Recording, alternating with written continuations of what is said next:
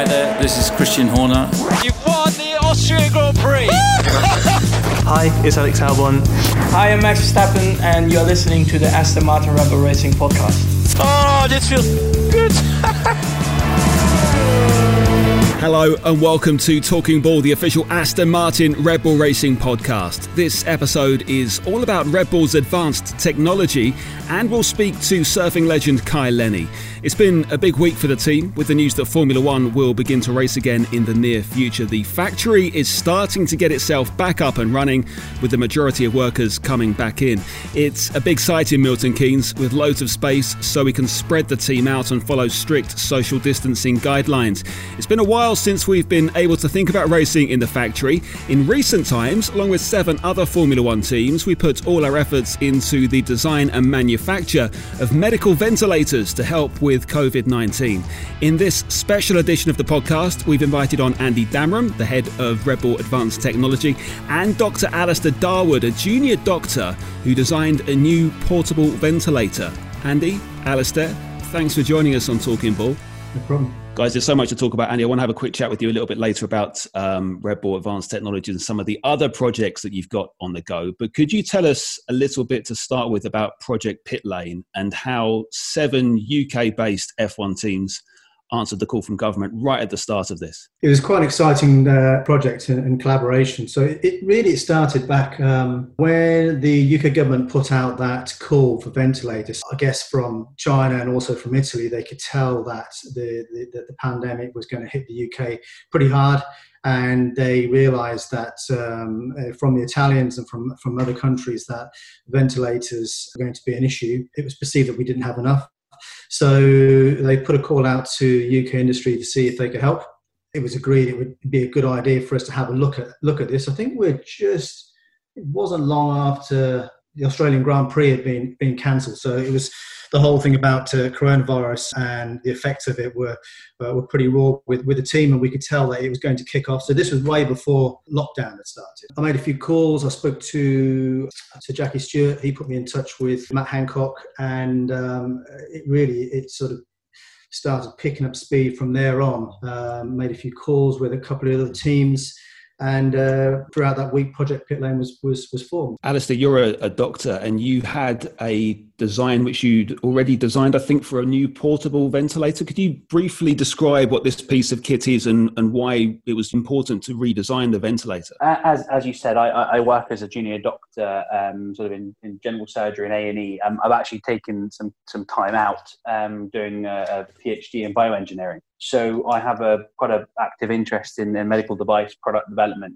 Previously working quite a lot in, in, in, medical robotics. Prior to to everything kicking off with the coronavirus ventilator requirements, I had a, a small startup producing um, a novel, very small scale ventilator aimed at the trauma and emergency market. So this was uh, working in collaboration. Um, sort of various uh, military agencies, uh, first response agencies, trying to design a product for, for use in those situations.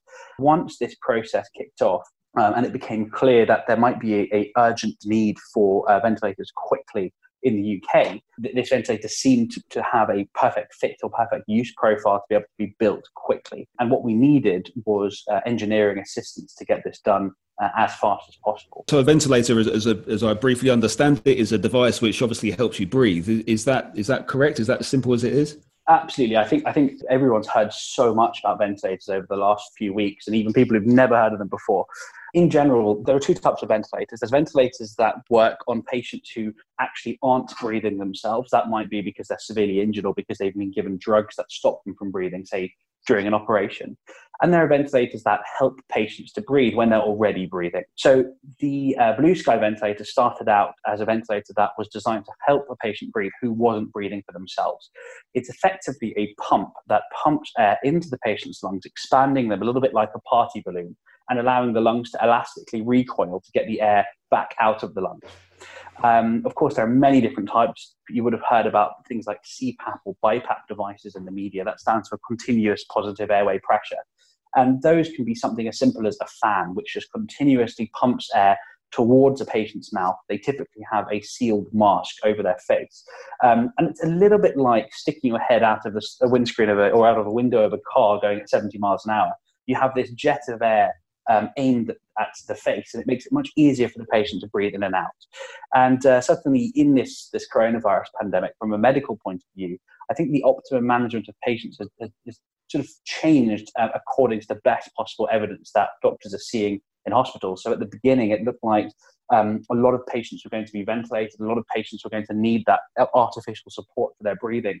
And I think uh, as as the disease progressed, it certainly looks like um, ventilation is perhaps not the best route, uh, and it's much more important to try and keep patients off ventilators at the beginning. But obviously, even now, it's a totally dynamically changing field about how best to manage patients. And thankfully, um, within the UK and certainly within some other countries, we're not seeing that same ventilator need uh, that was was uh, projected right at the beginning of this process. But obviously, as diseases uh, develop and as the, the, knowledge about this disease uh, comes, we know that now. But we, at the time, ventilators were very much a priority, weren't they? And so this was why it was such a uh, such a priority for the government to, to build as many as we could in the UK. So you were teamed up with the guys at Aston Martin Red Bull Racing and Renault F1 to progress your design to a stage where it could go into production. What was that like when they told you? What was your reaction? Well, well the, the, the background story there is we, we started off um, just uh, us as a very, very small team. This is before working with, with uh, Project Lane and, and, and, the F1 teams.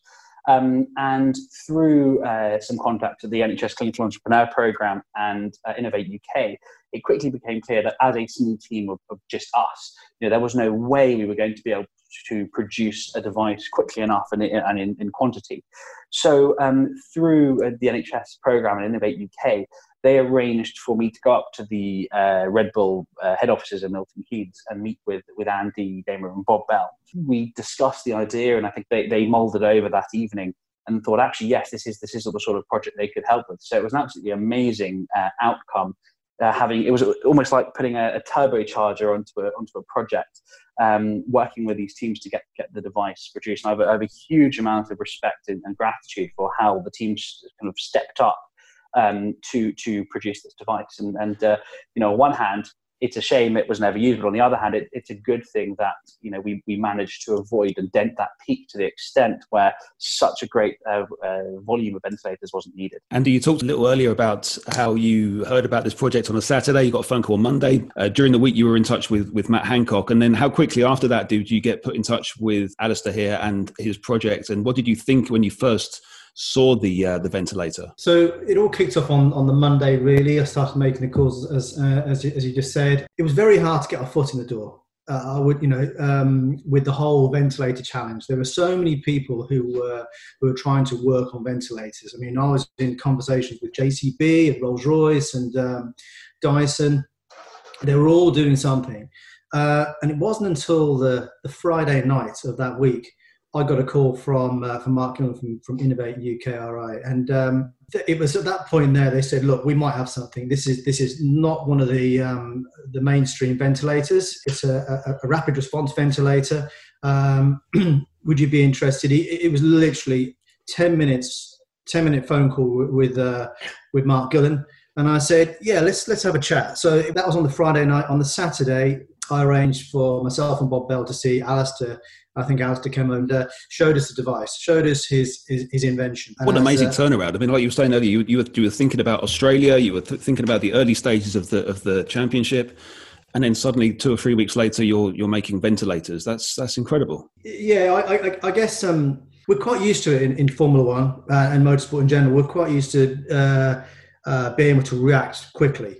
I think that was the appeal from the, the Innovate guys and. Um, and also uh, I guess that's that's what Alistair found out. Once once we pick something up, we you know we'll we will run with it. Uh, we were quite fortunate as well that most of the F1 teams in that previous week had announced that they were bringing forward the shutdown. So we did have people that were there. We were fortunate in one sense that we were able to uh, uh, redeploy a resource onto this project. Unfortunate that we were in shutdown.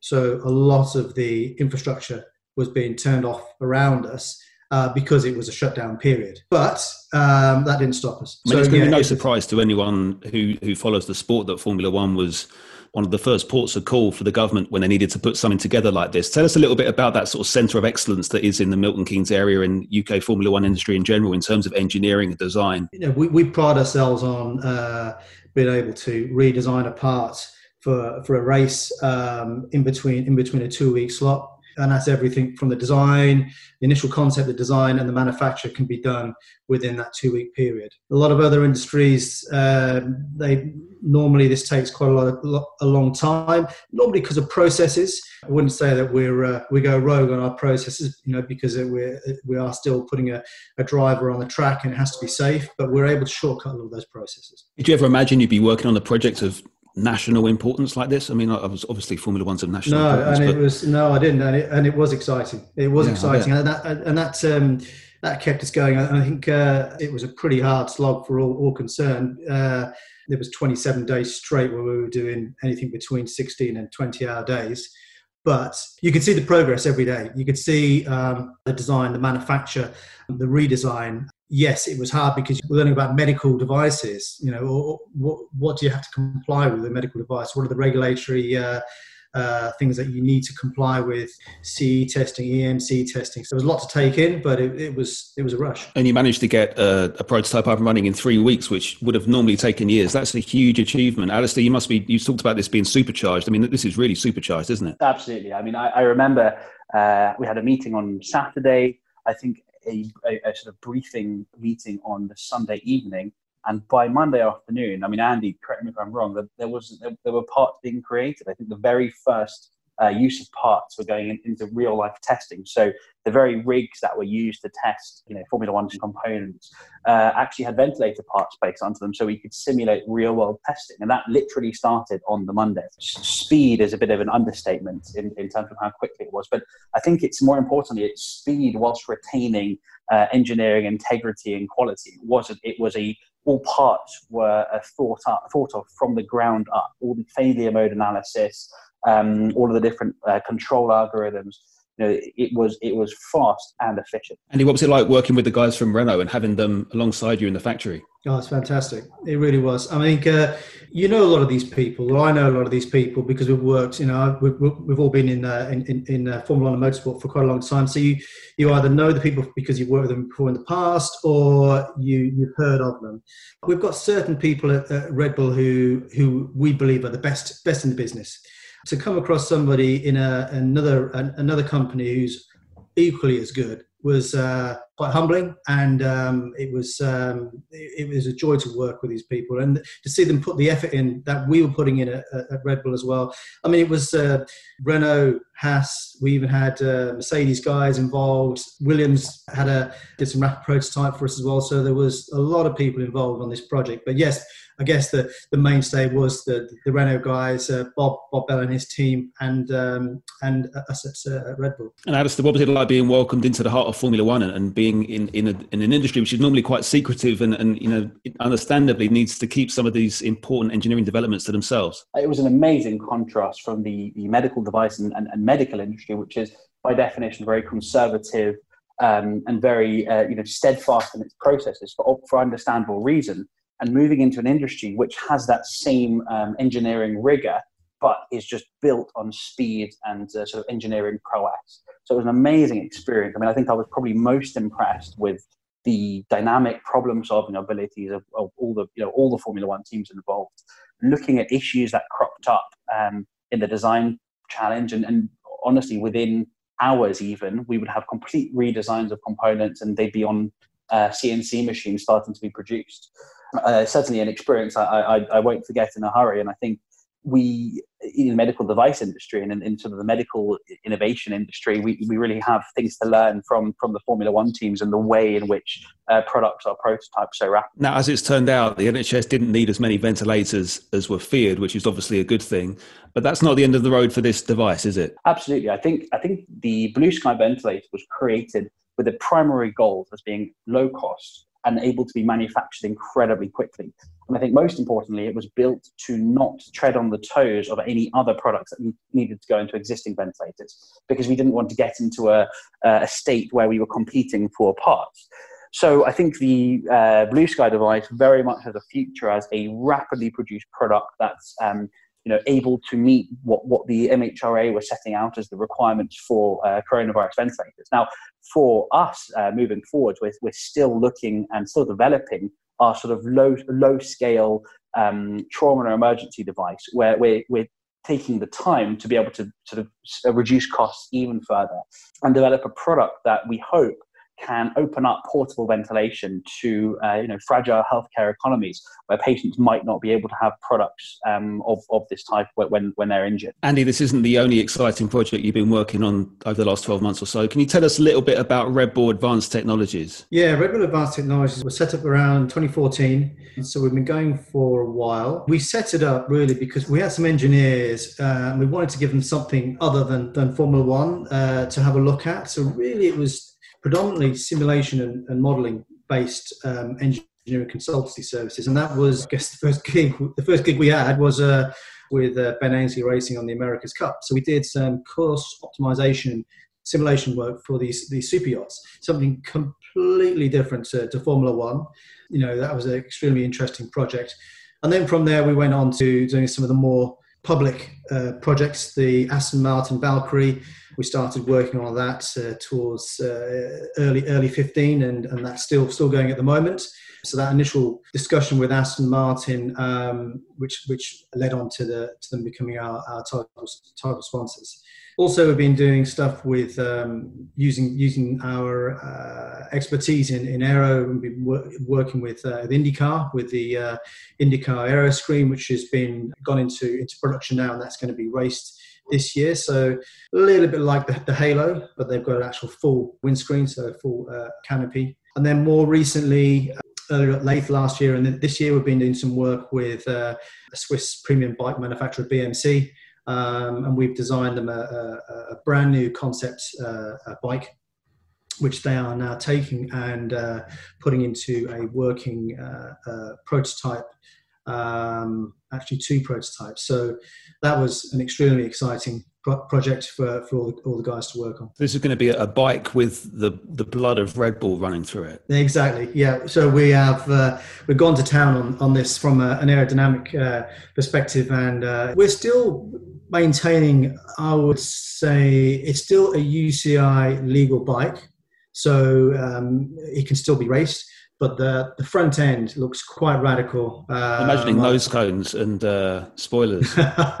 Unfortunately, they're, they're not legal. But um, yeah, I think some of the aerodynamic, the principles that we've, we've uh, uh employed on this bike, have, uh, it's all backed up with um, our, our CFD and it, ultimately it will go into uh, a wind tunnel fairly soon. The, um, the Valkyrie had its first drive on public roads just before lockdown, I think, didn't it? Was it was it good to see it in the wild? It's been an extremely exciting and, and challenging project, uh, the Valkyrie. Whoever's getting that car are quite quite lucky. How do these projects, I mean, obviously they're all based around vehicles and movement. How, how do they feed into each other? Is there stuff you can learn from designing a bike which you can take back into Formula One? I wouldn't say the stuff from the bike. I mean, the, the, the Formula One has, has, has, definitely helped that bike project development.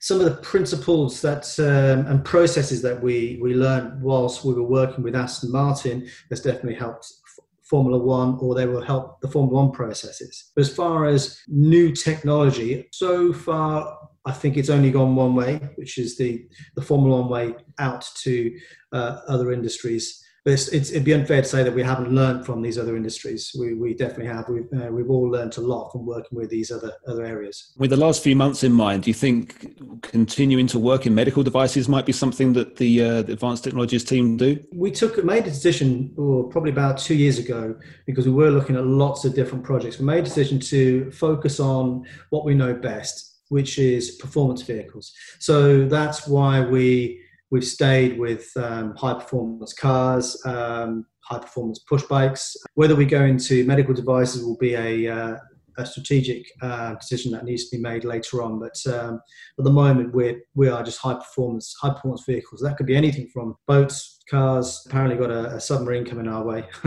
uh, for us to have a look at. So, uh, and um, maybe even aircraft. So we're, we're looking at uh, high performance vehicles. I mean, it'd be interesting to, to, to branch into other areas. The Red Bull submarine. That sounds very exciting. Um, Alistair, are you going to continue in medicine or you switch over to engineering having had a taste of this? Uh, it's a great question. I I still don't know the answer. I think uh, I, I, need to see how this this engineering PhD finishes. I mean, it's in it's in a crazily different direction. It's in uh, orthopedic um, stem cell research. Um, and I need to make it make a decision at the end of that PhD. But certainly, I'm I'm, I'm pretty attracted to um, surgery. So a bit of a wishy-washy answer, but the honest truth is that I don't know the answer. I think certainly I'll be continuing the medical device development on the side. Well, good luck with that, Alistair. Andy, thanks for joining us on Talking Ball. Thanks very much. Thank you very much. Wow, what a project to have worked on, and I also hope to get a ride on that submarine one day. Now, we know we'll hopefully get a return to the track soon, but in the meantime, we've been taking part in some virtual Grand Prix with some of the biggest names in the sporting world. We turn our attention to Monaco and we enlisted Red Bull athlete, Tag Heuer ambassador, paddleboarder, and superstar surfer Kai Lenny to the driver lineup. Here he is now. So stoked to join you. This is awesome. I listen to this podcast all the time. It's like where I get my fill for Formula One, especially when it's not happening like now. It's not happening right now, but you've been taking part in the virtual version. We're going to chat, to, chat about that in a second. But first of all, I can see you. The audience obviously can't, but you're in Hawaii right now. What's life been like over the last couple of weeks? Oh, I'm very lucky to be, I guess, stranded here on an island in the Pacific. Uh, yeah. You know what? It's been really nice because for me, I'm a professional surfer, professional water athlete. So I do a bunch of other sports besides surfing, like windsurfing, kiting, big wave riding, stand up paddling, hydrofoil riding. Um, and so where I live, I live on the water and I can sneak out in the water and, you know, self isolate out there. And it's actually been pretty mellow since we haven't had much cases over the last week. So we've been allowed to just kind of go about life as usual minus going to sit down restaurants or going to the movies for example. So uh, we're really really lucky i would say. We're probably in the best place you could be at this point. Absolutely. And i guess without tourists being there as well it's been quite quiet. You've probably had some experiences that you wouldn't normally have had in any other situation. Yeah no there's a few beaches uh, here in hawaii that you know i didn't realize there was that much sand on them because normally they're pretty packed with people. And you know, why wouldn't you want to come visit Hawaii and hang out? I do not blame anybody, but it has been pretty cool to see the island very empty and kind of can imagine what it would have been like back in the day, maybe 50 years ago. Um, so at least I got a taste of that and I don't have to imagine it. Um, that being said, you know, our islands definitely, you know, lean on tourism and um, to keep the economy going. So I think when everything sort of comes back to semi-normal um, it'll definitely help to have everyone back again. I mean i have a lot of friends that want to come out and i want to see them so hopefully they can visit soon. Your natural habitat is of course the sea and the water but for one day you were a formula one driver. You took part in the virtual monaco grand prix alongside alex at the weekend. How was it? Well you know what? It was a dream come true. I have been a huge fan of formula one gosh since maybe 2011 when i was first introduced to it you know, being from an island on Maui, you know, it's like you you don't get exposed to the kind of motorsports stuff unless somebody kind of shows it to you, or you know, you get to travel and see it firsthand. You know, I've always been into sort of motorsports, but when I really figured out Formula One, it was like there was so much going on about it. It was so interesting, and to actually take part in a virtual race and for one split second think that maybe I was a Formula One driver. That was pretty damn cool. And I'm such a perfectionist and um, super competitive. I've won so much in my sports. So to go into a sport being like a complete noob, a beginner, was uh, pretty terrifying. But I felt like it was a good challenge to try to learn something and learn it quick. It takes forever to get anything shipped here. So by the time the simulator came to the island, I had maybe just over a week, eight days to kind of get ready and acquainted from never driving a simulator.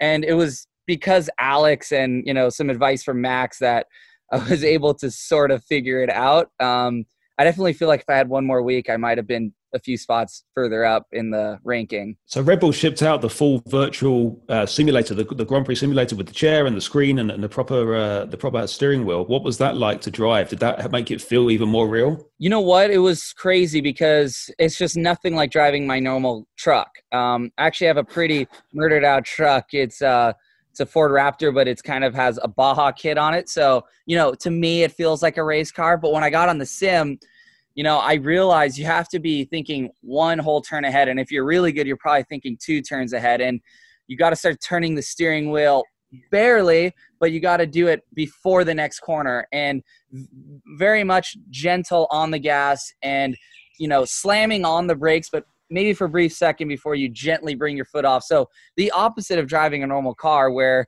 you know you're gentle on the brakes and you're kind of slamming down the pedal since there's a huge delay and it made driving my truck not seem that much fun anymore. I'm like, gosh, I need to get myself into a actual fast car.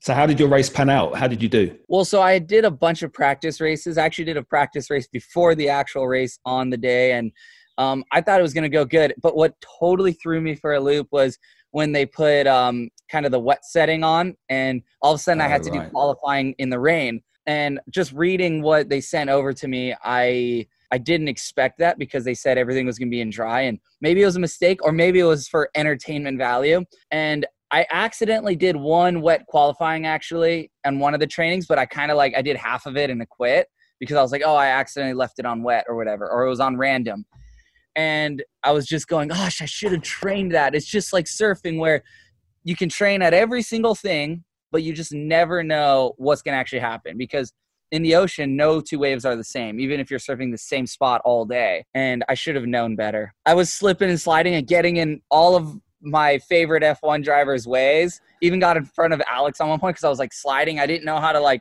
go in the rain and it was hilarious. It was kind of embarrassing. I ended up getting disqualified because oh, wow. I slid and then I kind of lost some fuel. Um, two seconds from making it back to the pits, I didn't make it, so I had to start dead last. I was like super bummed. I was actually pretty pissed, but I had a really good start once it was dry, and I got up to 14th, and I was holding 14th for a bit, and then um, another driver just ran me into the wall on the inside corner, and I just spun, and I was dead last again. I was like, "This can't be happening. I have to be like." finishing really well. So it was it was crazy. So Monaco in the rain as well. I mean, this is a baptism of fire for any driver. Yeah. I mean, you know what? I didn't try one other track on the sim besides Monaco for fear that I might realize how hard it is. Yeah. And I know firsthand how hard it can be just from being in Monaco, um, watching the actual GP like I was last year. And, you know, it totally added to the respect I have for the actual drivers who are in real cars and there's no tapping anything. Um, and it's so narrow. I'm like, how do you even pass? And you have to be pretty courageous to go for a pass, even in a sim.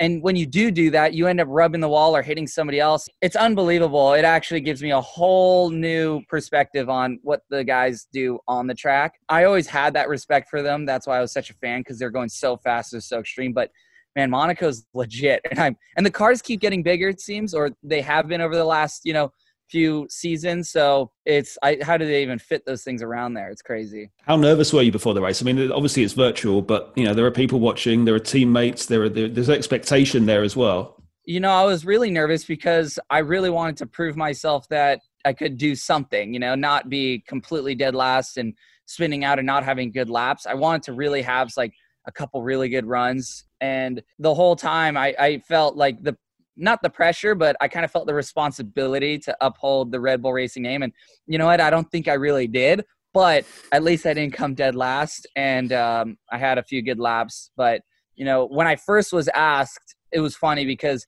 I was doing something pretty extreme already. I was like standing on these rocks um, when I got this phone call where these waves were probably hitting this rock and sending spray 50 to 60 feet in the air. And I was like more scared of when I heard the phone call than kind of the waves coming in off these rocks before I was trying to jump in the water. And I was like, wow, just a shift of perspective, what you're comfortable in versus what you're like completely new to and you're not comfortable in, which is, you know, driving a car, be it even virtual.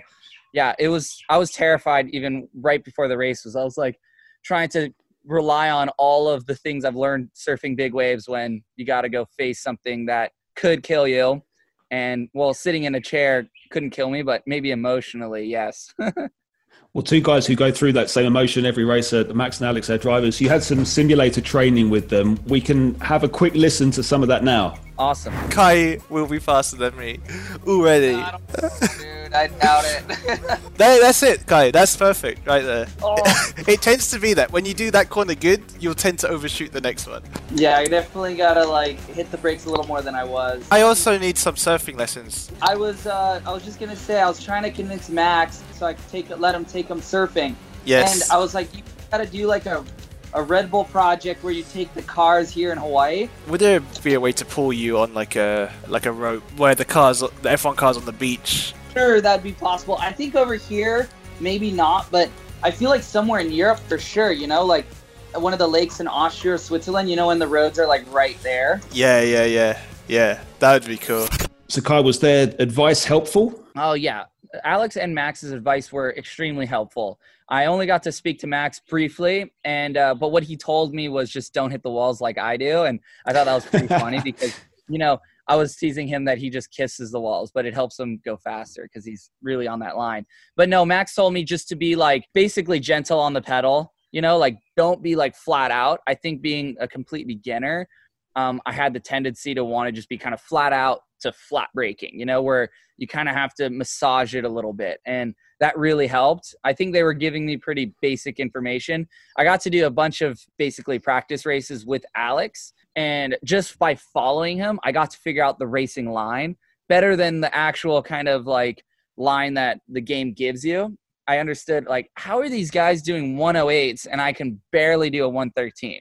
Like I just couldn't understand it. I'm like trying to go as fast as I could, but what they told me too is like don't try to go super fast, just try to do everything perfect. And what we kind of came down to is the second sector was my slowest part and the first I was actually on pace and the second I was or the third I was just off of it. So if I could work on my second then I could, you know, really uh, get through and I think one one tip Alex gave me that was pretty cool was um, don't try to oversteer. Just be kind of like predicting it a little earlier because if you try to oversteer the, the the steering wheel, you know, you're almost losing speed because the wheels are so sideways by the time they catch. I don't know. I'm still I still need some advice from those guys, but that got me down from like 117 in the beginning to 113. So was, oh wow, that's a huge improvement. Um, yeah. Would you fancy giving the real track a, a go in a real car? Oh, 100%. And there's nothing more in the world than I would love to, but I feel like I still have so much training to do. And um, the sim was a good eye opener. I, I never in a million years thought or think that I could get in a real car, but that ever opportunity ever came up, it would be like a dream come true for sure. Because when I was at Monaco for the Grand Prix, when I was, um, you know, in Austin um, for a Grand Prix a couple years ago as well, I just couldn't get my eyes off the car. I was like, gosh, I can't imagine just sitting in a thing like a rocket ship on land. Um, that opportunity, if it ever comes up, would be absolutely insane. But I would want to do really good. You know, I wouldn't want to be like, you know, basically falling out of the gearing and and and you know doing terrible. so you were there last year, were you? You saw the yeah. race in Monaco. Yeah, it was just watching that race between Max and Lewis. Um, you know, at the head of the pack was pretty crazy, and it was just crazy how it, it proved how hard it was because um, you know Lewis had some degrading tires and Max was just like on one. He was just hitting basically every apex and, and trying to get any sort of opening to uh, pass Lewis, but Lewis is a master at blocking and that basically I think it was maybe the second to last lap, right? When um, there was that huge lockup and Max went for the uh, swimming pool chicane, and it was just like it was almost a big disaster. And he almost basically got into first. It was crazy. That was like really exciting because I watch that race every single year, and I would say that was one of the most most exciting races. Consider even the midfield was um, it was very dynamic as well. Um, there was like you know some other drivers that were started way back versus where they would normally start in the front and it was just there was some chaos, especially like that hairpin, how everybody just kind of got stacked up. That was wild. I'm like, imagine being on a good lap and all of a sudden everyone's in your way. I guess yeah. that happens there. There's no it going comes around. to an end so quickly, doesn't it? Tell us about the uh, Red Bull Energy Station as well. That's always a highlight on that circuit. It just blew my mind the the Red Bull Energy Station, especially just the amount of infrastructure that goes into a race. A race that you know has basically two hours of actual driving maybe it, it was pretty nuts to see you know that place with the swimming pool which is pretty iconic now with yeah. you know winners of the past like daniel ricciardo doing his belly flop in there and uh you know then you see like kind of the heaviest of the heavy celebrities and sportsmen in the entire world there i mean the food was insane I would see Good before I even met Alex and Max, you'd see them walking through to go to kind of their area to get either prepared for the race or take a bit away from everyone. And it was just wild. Like, I'm like, dude, this thing if you had to build something like this here in Hawaii, it would take you like two months. And these guys built it in what two days, and it was taken down in two days.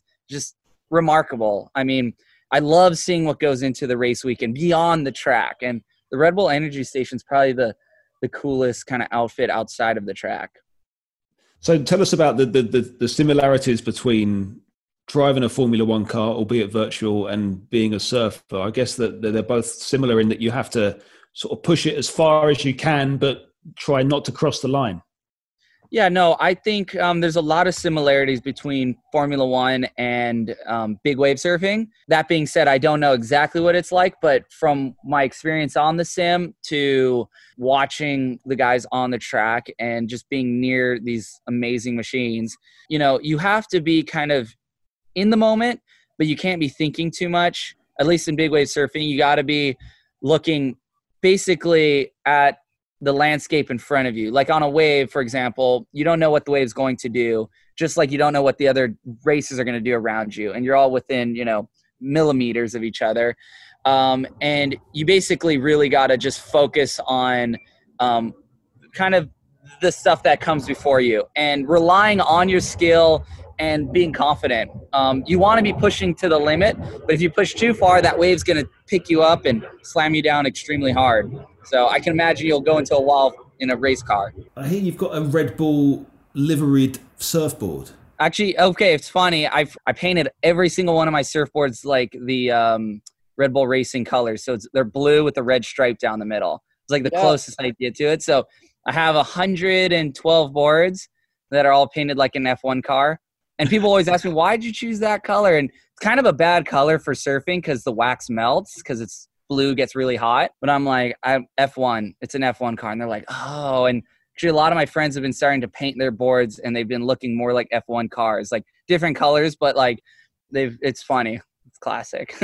what uh, is the state of play with surfing competitions this year, Kai? Do you reckon they're going to kickstart? You reckon they're going to get going again? Yeah, the hope for the surfing competitions is they will get up and running. It's kind of a similar situation with the Formula One season. Surfing is uh, a traveling sport. You know, we go to all corners of the globe, and a lot of the contests are canceled um, for now. And I think as soon as traveling becomes something that's kind of more of the regular um, that that opportunity to go to these events will happen.